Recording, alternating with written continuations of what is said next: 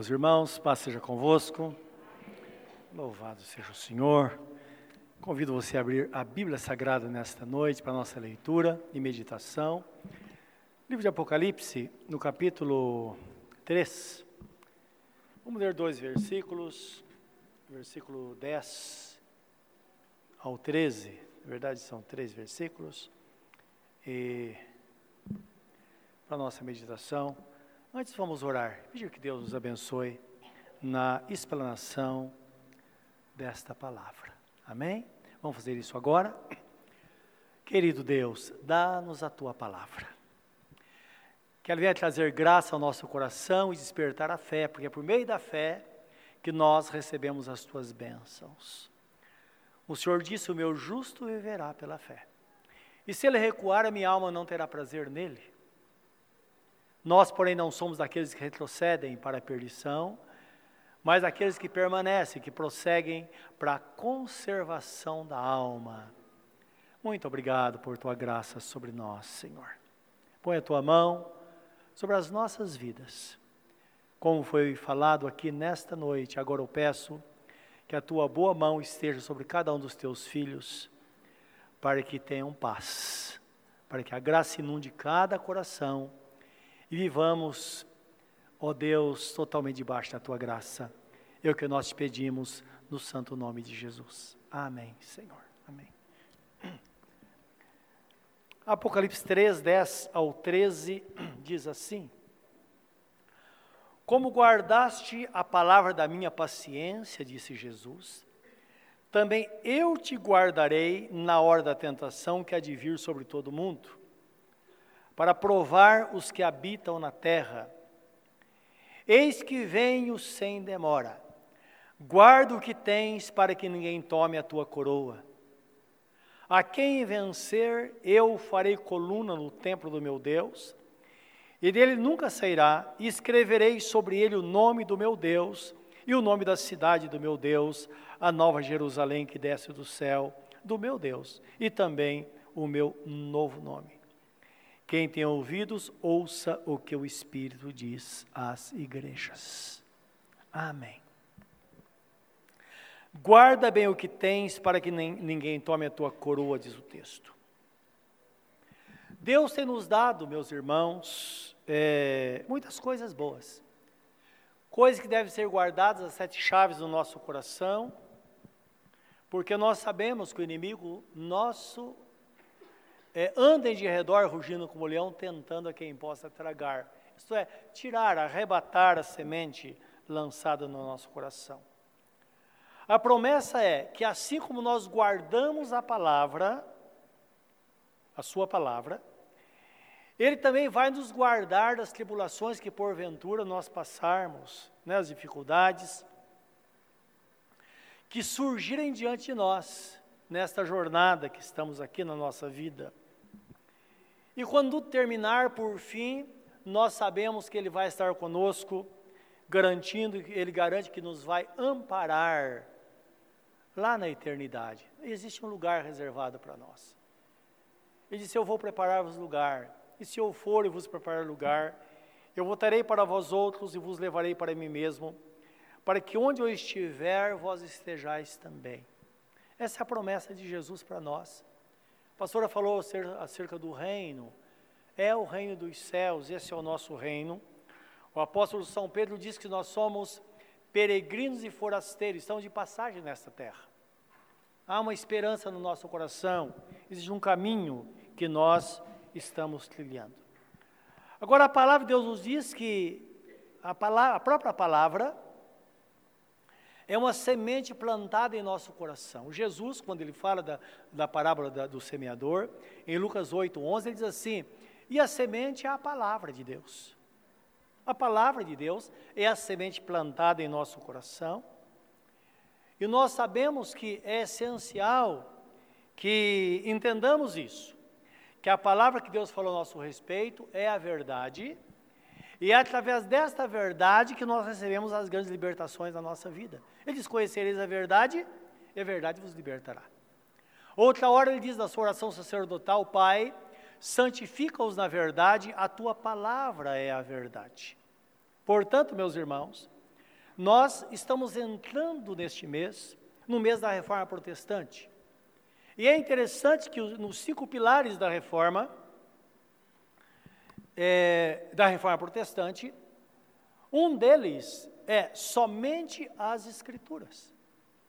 Somente as Escrituras, porque somente através dela é que nós podemos ter fé, e somente através dela que nós recebemos a graça de Deus. Os cinco pilares são somente as Escrituras, somente Jesus como mediador entre Deus e os homens, somente a fé, somente a graça de Deus e somente ao nosso Deus Todo-Poderoso seja dada a glória. Esses são os cinco pilares que regem a igreja de Deus, desses tempos que vivemos, depois da reforma, reforma, protestante, que aconteceu em 1517. E claro, nesse mês, como todo ano, nós vamos discorrer sobre este assunto. Nós sabemos que a Bíblia Sagrada mostra-nos um caminho. Está em Provérbios 3, de 11, 1 a 12, que mostra um caminho para que nós estejamos na mais perfeita vontade de Deus, isto é, para que andemos de fato de acordo com a Sua vontade, de acordo com a palavra escrita, de acordo com aquilo que Ele deixou. Aquele que quiser andar na vontade de Deus, basta observar esse texto, que não vai ter dificuldade nenhuma. E sempre, meus irmãos, de uma forma muito simples é que as coisas acontecem, porque as coisas de Deus são coisas simples. E é claro, e Deus sabe que nós precisamos, somente nós precisamos compreender a Sua vontade, e por isso que Ele nos dá com a simplicidade tão grande a Sua palavra. Está em Provérbios 3, diz assim, no versículo 1: Filho meu, não te esqueças da minha lei, e o teu coração guarda os meus mandamentos. Está falando da palavra escrita. Porque eles aumentarão os teus dias e te acrescentarão anos de vida e paz. Não te desamparem a benignidade e a fidelidade, atas ao teu pescoço, escreve-as na tábua do teu coração. E acharás graça e bom entendimento aos olhos de Deus e dos homens. Confia no Senhor de todo o teu coração e não te estribes ou te apoies no teu próprio entendimento. Reconhece-o em todos os teus caminhos e ele endireitará as tuas veredas. Não seja sábio aos teus próprios olhos. Teme ao Senhor e aparta-te do mal. E será remédio para o teu umbigo, para o teu corpo e medula para os seus ossos. Honra o Senhor com a tua fazenda e com as primícias de toda a tua renda. E se encherão os teus celeiros abundantemente, e transbordarão de mosto os teus lagares. Filho meu, não rejeites a correção do Senhor, nem te enojes da sua repreensão, porque o Senhor repreende aquele a quem ama, assim como o Pai ao Filho a quem quer bem. Amém? Deus é maravilhoso e Ele nos dá essa direção. Então nós sabemos que se nós andarmos de acordo com esta regra, esta palavra, que é uma semente em nosso coração, que é plantada no nosso coração, vai nos garantir uma boa colheita. E o que seria a boa colheita? Geralmente nós podemos pensar em coisas materiais, mas nem sempre. Nós sabemos que Jesus Cristo diz assim: que o ladrão veio para matar, roubar e destruir, mas eu vim, diz o Senhor, para que tenham vida e a tenham em abundância. Vida abundante significa uma vida completa e com propósito. Pode não sobrar nada, mas também não falta nada. Temos paz. E vivemos em paz. Porque nós podemos ter em abundância algo e faltar outra. Não é? Imagine se você tem todos os bens materiais do mundo e não tem saúde. De que adianta isso? Isso não serve para nada. Ou então você tem saúde e não tem paz.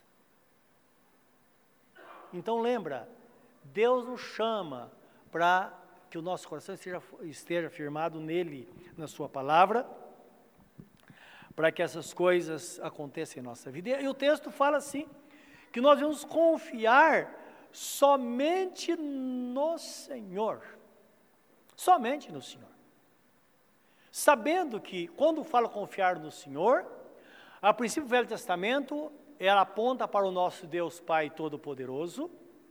O Novo Testamento, isso é transferido a Jesus, porque agora nós exaltamos o Pai através de Jesus. E lembra que está escrito que pela fidelidade de Jesus, aprove ao Pai dar Ele o nome que está acima de todo nome, e diante dele vai se dobrar todo o joelho nos céus, na terra, debaixo da terra, e toda língua há de confessar que Ele é o Senhor para a glória de Deus Pai. Estou indicando que Ele é o Senhor. Então, toda vez que nós vemos na Bíblia o nome Senhor com todas as letras maiúsculas, equivale a essa grandeza do nosso Deus Pai Todo-Poderoso, que igualmente é dada à pessoa bendita de nosso Senhor Jesus Cristo. Então, confiar somente no Senhor é saber que Jesus é o único mediador entre Deus e os homens. Como disse o apóstolo São Pedro em Atos 4,12, porque debaixo do céu não existe nenhum outro nome dado entre os homens através do qual devemos ser salvos, a não ser Jesus. O apóstolo Paulo escreve a Timóteo a carta pastoral dizendo: porque não existe nenhum outro mediador entre Deus e os homens a não ser Jesus Cristo. E o próprio Jesus disse: Eu sou o caminho, a verdade e a vida, ninguém vem ao Pai a não ser por mim. Então, a nossa confiança somente nele é o segredo da vitória. Me lembro quando, início da, da, da nossa conversão, a gente cantava na igreja um cântico lindo, que dizia assim, era um chamado corinho, não é? Que era um cântico bem curto, que dizia assim: Vitória Deus dará a mim, eu sei. E repetia: Vitória Deus dará a mim, eu sei. Se eu andar sempre na luz, confiar só em Jesus, vitória Deus dará a mim, eu sei. Essa, isso é que nós professávamos lá e devemos professar hoje. Andar na luz, confiar só em Jesus, Ele como centro de todas as coisas. E o texto diz que não podemos nos apoiar no nosso próprio entendimento, na nossa capacidade de entendimento. Todos nós somos pessoas inteligentes. É claro, como diz, como dizia os antigos, dizem ainda, que de louco todo mundo tem um pouco, não é? Ninguém é perfeito. Mas, dentro de uma é, regra, todos nós somos inteligentes e sabemos fazer muita coisa sozinhos, sem depender de ninguém. Só que a Bíblia Sagrada fala: cuidado, não dependa do seu entendimento, dependa de Jesus, assim como ele dependeu do Pai. Ele dizia: todas as coisas que eu faço, eu faço a dependência do meu Pai, debaixo da orientação dele. Então não se apoie no seu próprio entendimento. Às vezes nós achamos que sabemos muito, mas nós não sabemos. Tudo está nas mãos de Deus e Deus, em última instância, é Ele que conduz todas as coisas. Ele é o Senhor dos céus e da terra, como diz a Bíblia Sagrada, do Senhor e a terra e toda a sua plenitude. Tudo está nas, está nas mãos do nosso Deus, e como está escrito, e Ele faz tudo o que lhe apraz. Ele tem um plano em nossa vida.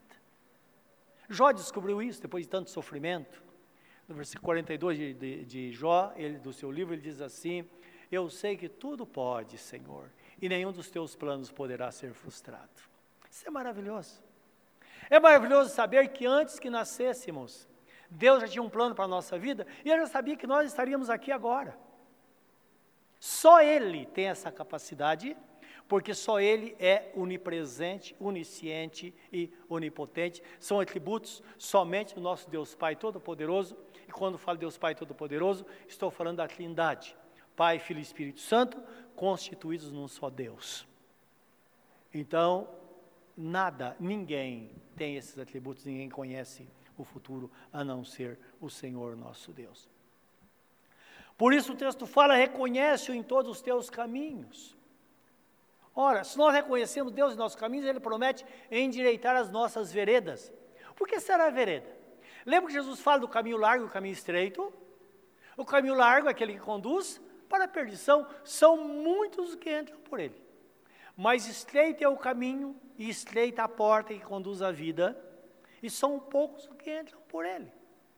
Por isso que diz: porfiai por entrar pela porta estreita, porque largo é o caminho que conduz à perdição. É interessante que esse verbo porfiar significa uma disputa. É quando é, dá para passar somente uma pessoa e nós temos outras pessoas ao nosso lado. E temos que disputar com ela o espaço para ver quem entra primeiro. Isso é porfiar. É disputar o espaço. Ele disse: porfie, não é? Lute. Porque, como diz a Bíblia Sagrada, guarda aquilo que você tem para que ninguém tome a tua coroa. Então nós devemos de fato ter o coração naquilo que nós, no, no foco que nós estabelecemos um dia. Então, vereda é um caminho estreito. Então, imagina um caminho estreito e tortuoso. Nós andamos por um caminho estreito, mas não pode ser um caminho tortuoso. E o que a Bíblia Sagrada fala? Que quando nós reconhecemos o Senhor em nosso caminho, Ele vai endireitar as nossas veredas. Então, esta vereda tortuosa, ela vai se endireitar, e é possível é, viver neste mundo debaixo de aflição e pressão por todos os lados, e nós vivermos em paz. Podemos fazer isso. A Bíblia Sagrada fala que a, o justo, ele vive em paz até com seus inimigos. Então nós sempre vivemos perseguidos. Não. Às vezes até aqueles que não conhecem a Deus, eles nos deixam em paz. Eles não nos perturbam. Desde que andemos na presença do Senhor. Por isso que o, o, o, um, dos, um, dos provérbios diz assim: seus caminhos são caminhos de delícias e todas as suas veredas paz. Então o crente pode sim viver em paz, desde que ele busque a paz e entenda que Jesus Cristo disse que Ele quem nos dá, dá a paz, não como, não como o mundo a dá. A paz dele é uma paz diferente, faz com que, em meio à aflição, a gente viva em paz. Então o texto diz ainda, no versículo 9: honra o Senhor com as primícias de toda a tua renda, e Ele vai transbordar os teus celeiros. Nós conhecemos bem isso. Não é à toa que o profeta Balaquias fala, não é? Trazer a casa do tesouro todos os dias para que haja mantimento em minha casa e depois fazei prova de mim, diz o Senhor. Isso é um segredo somente para aqueles que servem a Deus. E nós sabemos que existem pessoas que têm muita dificuldade, por isso que ele fala fazer prova de mim, porque existe um nível de fé onde a pessoa fala: Senhor, custe o que custar, agora eu vou ser fiel a Ti. Quando ele faz, ele vai experimentar as bênçãos de Deus é quando nós damos 10% da nossa renda ao Senhor, que são os dízimos, nós damos a Deus aquilo que é de Deus, e Ele abençoa aquilo que é nosso. Por que a primícia? Porque deixar para depois, meus irmãos, não tem como ser abençoado. Primeiro, as coisas de Deus. Deus é fiel, Ele é bom. E nós temos muitas surpresas. Eu conheço dois casos interessantes que aconteceram em nossa igreja alguns anos atrás. Caso assim extraordinário. Os nossos irmãos estavam se preparando para casar e ele tinha recebido uma casa de herança, era em, em quatro irmãos. Então tinha quatro casas, ficou uma para ele. Ele estava preparando para o casamento e ia reformar a casa. E ele, me lembro muito bem, que ele veio falar comigo o que poderia fazer, porque estava reformando, mas não, não havia feito a partilha dos bens ainda. Ele disse, mas eu vou investir na casa e depois vou ter que dividir com os meus irmãos. Eu disse, não tem problema. Basta você pegar a nota fiscal de tudo que você gastar, que depois vai ser deduzido na hora da partilha. E ele fez isso. E foi interessante que ele levou mais ou menos um ano, um ano e meio para reformar a casa. Quando, no final, ele foi fazer as contas, ele gastou mais do que ele ganhou naquele período. Ele não conseguia entender como que pode. Olha só, se eu não tivesse pegado nota fiscal, ele não ia constatar isso. Ele disse, não pode. Como que eu gastei um valor acima daquilo que eu ganhei? Eu disse, irmão, a contabilidade de Deus não é igual à nossa. Deus faz isso, Ele faz milagres. Não sabemos como, não sabemos, mas Deus é Deus. E não sei se você passou por experiência assim, não é? Já passei uma vez, pelo menos duas vezes em minha vida, momentos em que há uma intervenção divina. Outra vez o irmão, que era funcionário do correio, e ele ganhava pouco na época, e ele e a família, e ele falou, não sobra nada, uma vida muito difícil, morava no fundo da casa da sogra, e as brigas e tanta coisa, e a esposa, desde o casamento, queria trabalhar, mas não conseguia trabalho, e nós temos um plano, porque nós conversamos, nós fazemos um plano, eu disse ele, olha, vamos orar para que sua esposa consiga um emprego, e você vai, claro, através daí você vai administrar as suas finanças, e vai guardar uma porcentagem na poupança, que mais tarde você pode comprar uma casa, coisa assim. E ele fez isso. Nós oramos uma semana depois, aquela moça que há cinco anos estava casada, não conseguia emprego, conseguiu um bom emprego, ganhava o dobro dele, foi uma coisa assim maravilhosa. Aí fizeram um plano e eles guardavam a porcentagem todo mês.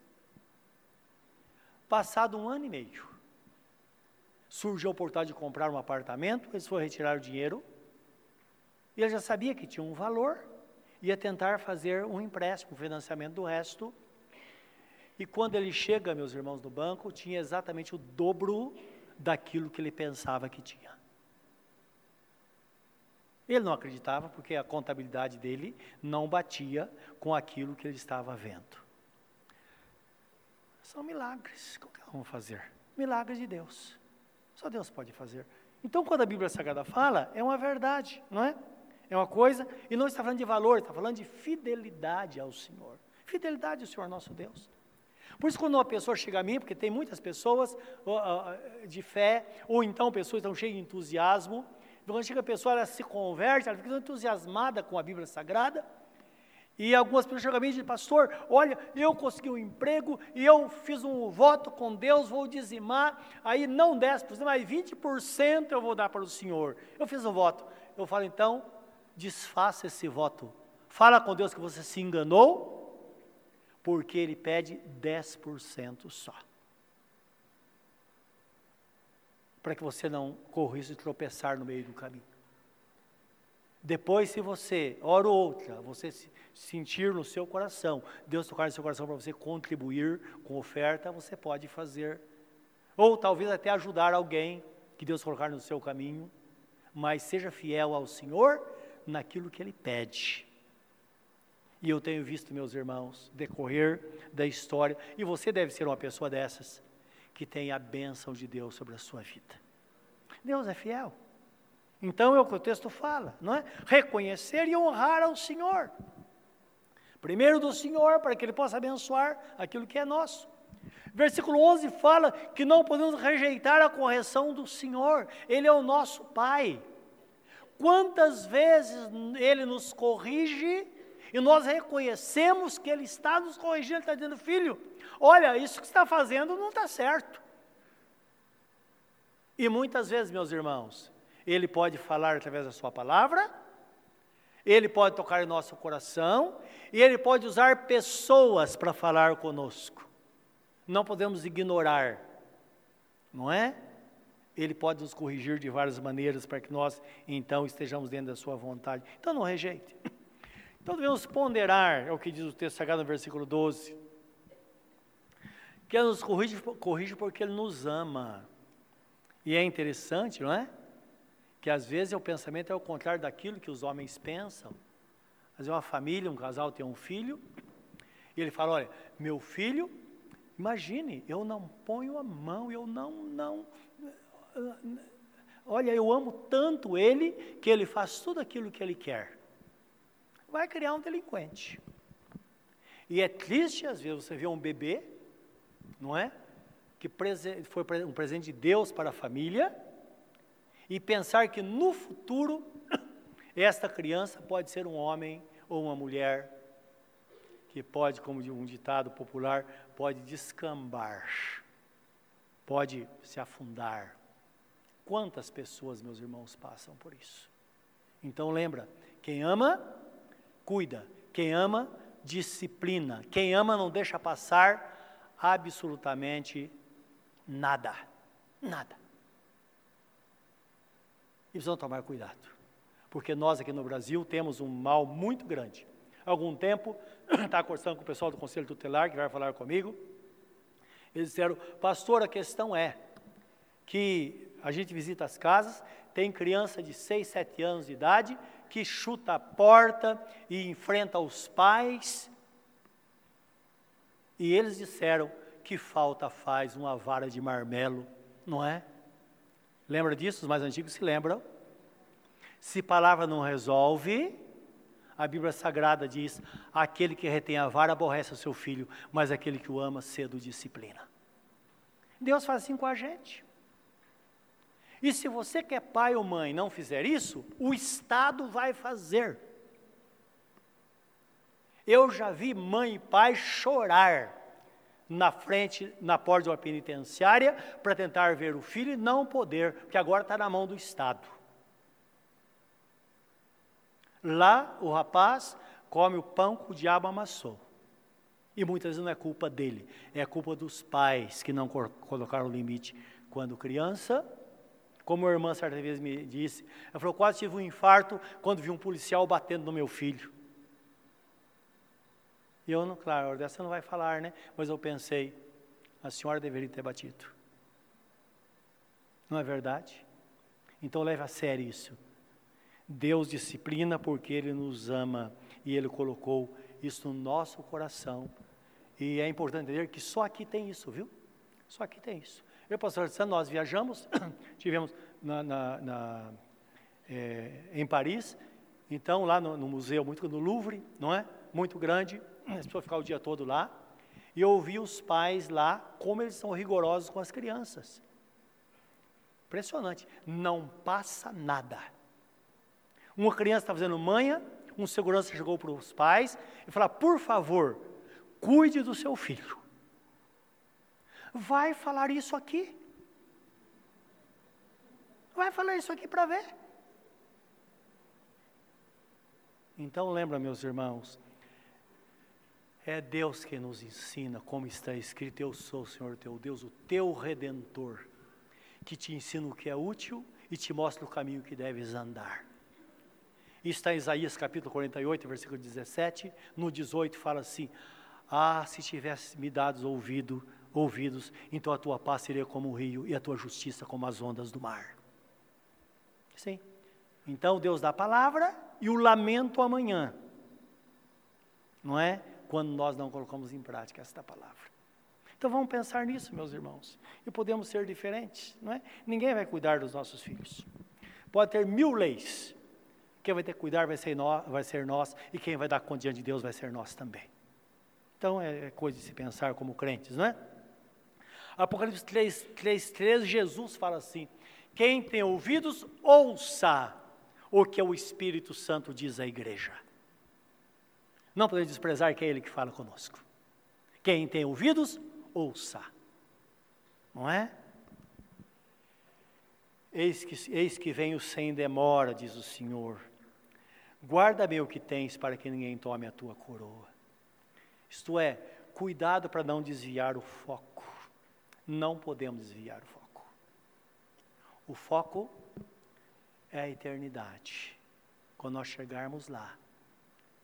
O foco não é somente aqui na terra, mas a nossa vivência aqui vai determinar o que nós seremos no futuro, não é?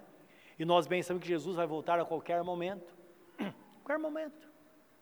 O pastor estava falando da, do, da, da, situação que o Brasil está hoje, tantas coisas, e, e briga entre irmãos, e o irmão enfrentando o outro e tal, coisa assim, coisa de criança, porque somente pessoas maduras podem viver com as diferenças. Só pessoas maduras. Somente pessoas maduras. E às vezes entre os irmãos não conseguem viver. Então, devemos entender que nós estamos preocupados com coisas terrenas e nos esquecemos daquilo que é mais importante. De repente, Jesus, a trombeta toca, fica todo mundo. Não é isso? Porque vai acontecer a qualquer momento. Eu queria ler com vocês a advertência de Jesus em Mateus 24, 29 e 44, para você ver que ele nos adverte. Ele diz: ó, cuidado, tome cuidado, não mude o foco. Não mude o foco. E às vezes nós mudamos o foco.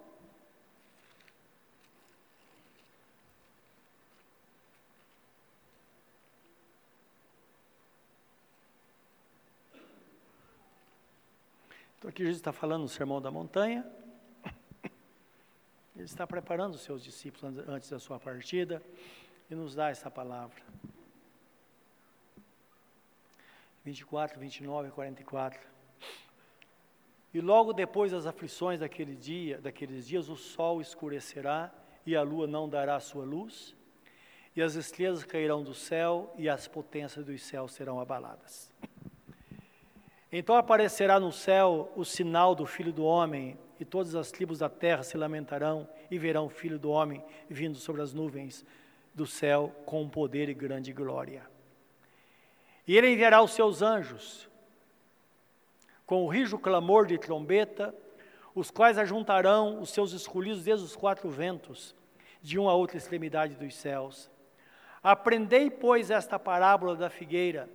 Quando já os seus ramos se tornam tenros e brotam folhas, sabei que está próximo o verão. Igualmente, quando virdes todas essas coisas, sabei que ele está próximo às portas. Em verdade vos digo que não passará esta geração sem que todas essas coisas aconteçam. O céu e a terra passarão, mas as minhas palavras não hão de passar.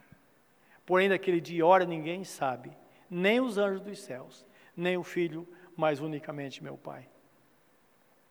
E como foi nos dias de Noé, assim também será a vinda do Filho do Homem. Porquanto, assim como nos dias de Noé, anteriores ao dilúvio, comiam, bebiam, casavam e davam-se em casamento, até o dia em que Noé entrou na arca. E não perceberam até que veio o dilúvio e os levou a todos, assim será também a vinda do Filho do Homem. Então, estando dois no campo, será levado um e deixado o outro. Estando duas moendas no moinho, será levada uma e deixada a outra. Vigiai, pois, porque não sabeis a que hora de vir o vosso Senhor. Mas considerai isso, se o pai de família soubesse que vigília da, vigília da noite é, havia de vir o ladrão, vigiaria e não deixaria que fosse arrombada a sua casa. Por isso, estáis vós apercebidos também, porque o Filho do Homem há de vir a hora em que não penseis. O Senhor Jesus, que sabe todas as coisas, está nos falando isso. Portanto, não desviemos o foco. Devemos continuar confiando no Senhor. É necessário confiança. A Bíblia nos fala em Hebreus capítulo 10, 35, é necessário ter confiança, porque a confiança, ela traz consigo uma grande recompensa. O texto fala assim, um grande avultado galardão, não é? Uma grande recompensa. Confiar vale a pena, principalmente confiar no Senhor. Hebreus 10, 38 e 39 diz assim que não podemos retroceder, não é? Devemos continuar esperando no Senhor. Você fala, mas estou esperando há tanto tempo. Esperar no Senhor significa permanecer crendo até a segunda ordem. É necessário que haja esperança, haja ah, é, é, é, esperança, para que, uma vez fazendo a vontade de Deus, possamos alcançar a promessa, diz o texto. Então precisamos manter-nos no caminho, né, sem retroceder. Agora, é claro, que continuar vivendo pela fé. E a fé, como a sua definição diz, é o firme fundamento das coisas que nós esperamos e a convicção de fato que nós não vemos. Nós não sabemos como será amanhã, semana que vem, o ano que vem. Por isso nós vamos orar na campanha de semeadura, colocando diante de Deus, fortalecendo a nossa fé, colocando os nossos pedidos, confiando, esperando em Deus, para que, a despeito de qualquer situação, qualquer crise, qualquer tribulação, a nossa fé esteja fortalecida no Senhor. Ele cuidou de nós até aqui, vai continuar cuidando porque Ele é Deus, Ele é o Todo-Poderoso. E ele diz: Eu nunca te deixarei e jamais te abandonarei. Então a semente vai crescer, como diz lá em Lucas, vai crescer, vai frutificar e vai produzir a 30, a 60 e a um cento por um. Está falando da bênção de Deus e abundância sobre a nossa vida. Que Deus nos abençoe, meus irmãos, que possamos manter-nos firmes na fé, mantendo foco no Senhor, vivendo inteiramente para o Senhor e, acima de tudo, colocando em prática os seus mandamentos, aquilo que Ele nos mandou fazer, reconhecendo que Ele está presente. É muito melhor nós reconhecermos do que estar nós dizer, Senhor, por amor do Teu nome, Senhor, sê comigo. Senhor, me leva na tua paz, me conduz. É muito melhor falar, Senhor, eu sei que estás comigo e tudo vai terminar bem. É diferente, não é verdade? Chamamos isso de uma fé proativa, onde você está olhando de uma forma diferente, você está, está concordando com Deus acerca daquilo que Ele diz. Se Ele disse a nosso respeito, Ele não é homem para que minta e nem filho do homem para se arrepender. Se tem uma promessa a seu respeito, creia, Ele vai cumprir, porque o nosso Deus é um Deus fiel. Curva o seu semblante na presença dEle nesta hora. Fala com Ele neste momento. Diz a Ele que você ouviu com o seu coração quem tem ouvidos, ouça o que o Espírito Santo diz à igreja. Senhor, nossos ouvidos estão abertos à tua palavra. Nosso coração, ó Deus, está contrito diante do Senhor, cheio de temor, por causa da tua grandeza, da tua bondade. Como é bom, Senhor, ter a segurança de que estás cuidando de nós. Como é bom olhar para o futuro, como é bom crer no amanhã, como é bom, ó Deus, não ter temor, medo no coração, como é bom saber que tu estás conosco, como dizia o salmista, ainda que passemos pelo vale da sombra da morte, não há temor algum, porque tu estás conosco. A tua vara e o teu cajado nos consola. Ó oh Deus, nesta noite, olha para cada coração neste lugar, fortalece a fé de cada um dos nossos irmãos nesta noite.